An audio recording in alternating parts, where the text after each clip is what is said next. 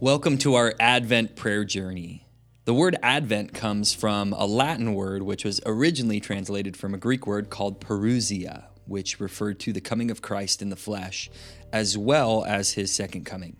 Advent has been a part of the church calendar since the early days of the church, and it's a tool that helps us prepare our hearts for the coming of Christ.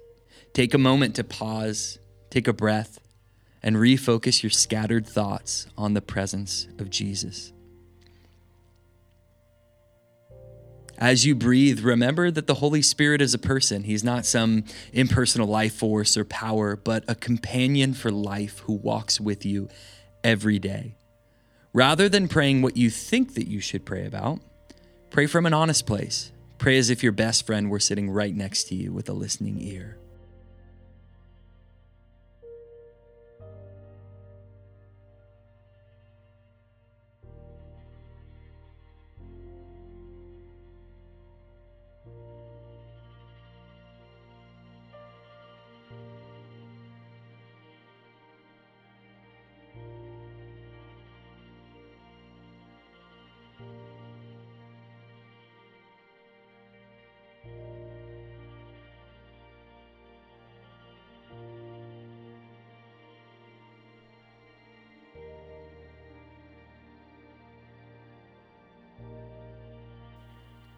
Today, pray the prayer of Psalm chapter 80. This is verses 1 through 3. It says, Hear us, shepherd of Israel, you who lead Joseph like a flock, you who sit enthroned between the cherubim, shine forth before Ephraim, Benjamin, and Manasseh. Awake your might, come and save us. Restore us, O God. Make your face shine on us, that we may be saved.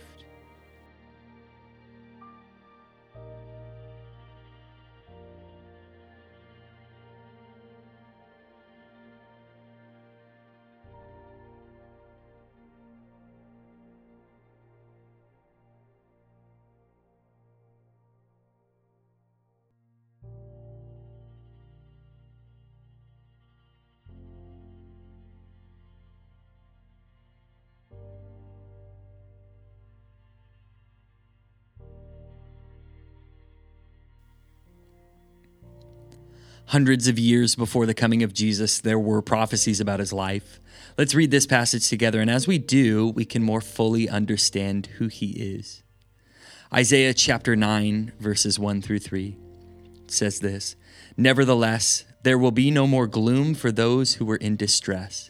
In the past, he humbled the land of Zebulun and the land of Naphtali and in the future he will honor Galilee of the nations by the way of the sea beyond the Jordan. The people walking in darkness have seen a great light. On those living in the land of deep darkness, a light has dawned. You have enlarged the nation and increased their glory. They rejoice before you as people rejoice at the harvest, as warriors rejoice when dividing the plunder. I love this passage because it shows us who Christ is. He is a light for those in the dark. He takes a dark, confusing, disorienting place and makes it clear. He illuminates the world around us. Where we once saw a purposeless and meaningless existence, when Christ comes into our lives, we now see a world of purpose and meaning. How has Christ brought meaning and purpose into your life? How does Christ bring meaning and purpose into your day?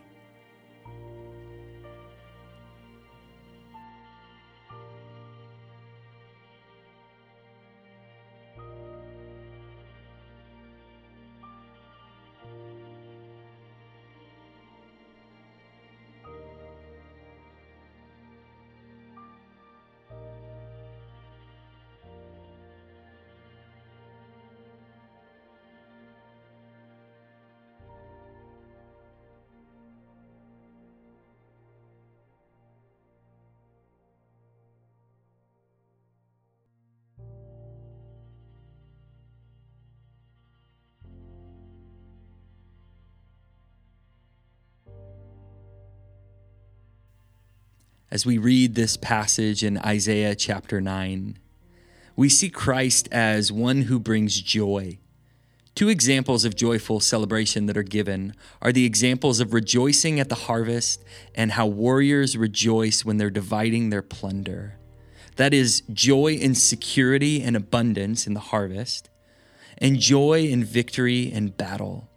So we have in Christ security, abundance, and victory. So, Lord, I pray today, reveal to me how in you I have security, abundance, and victory.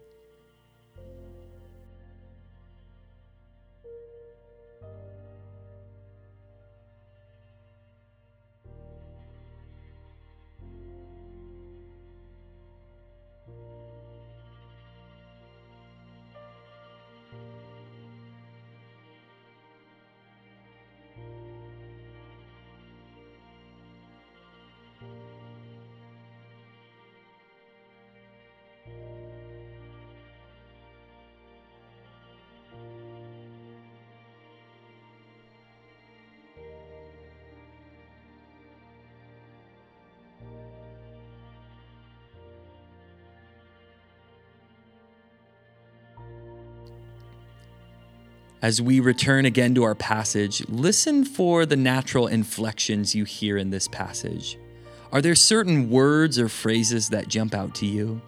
And what might God be saying to you as He's highlighting those phrases? Isaiah chapter 9, verses 1 through 3. Nevertheless, there will be no more gloom for those who are in distress. In the past, he humbled the land of Zebulun and the land of Naphtali, and in the future, he will honor Galilee of the nations by the way of the sea beyond the Jordan.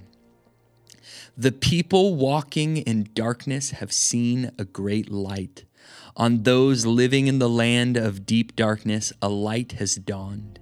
You have enlarged the nation and increased their joy. They rejoice before you as people rejoice at the harvest, as warriors rejoice when dividing plunder. As I read that verse, I, I, hear the phrase, There will be no more gloom for those who were in distress. It's easy for me to walk through life with a cloud over my head. There are certainly a thousand reasons to be distressed. If we have Jesus in our lives, we have infinite reasons to have joy. All our troubles will one day be set right, and in the chaos of our present moment, God walks with us. So, Lord, today, I pray that we would see the joy of life. Today, God, open up our eyes to see the joy that you've set before us in Christ. Lord, today I pray that if we've been walking around with the cloud over our head, that truly today we would see a great light in Christ.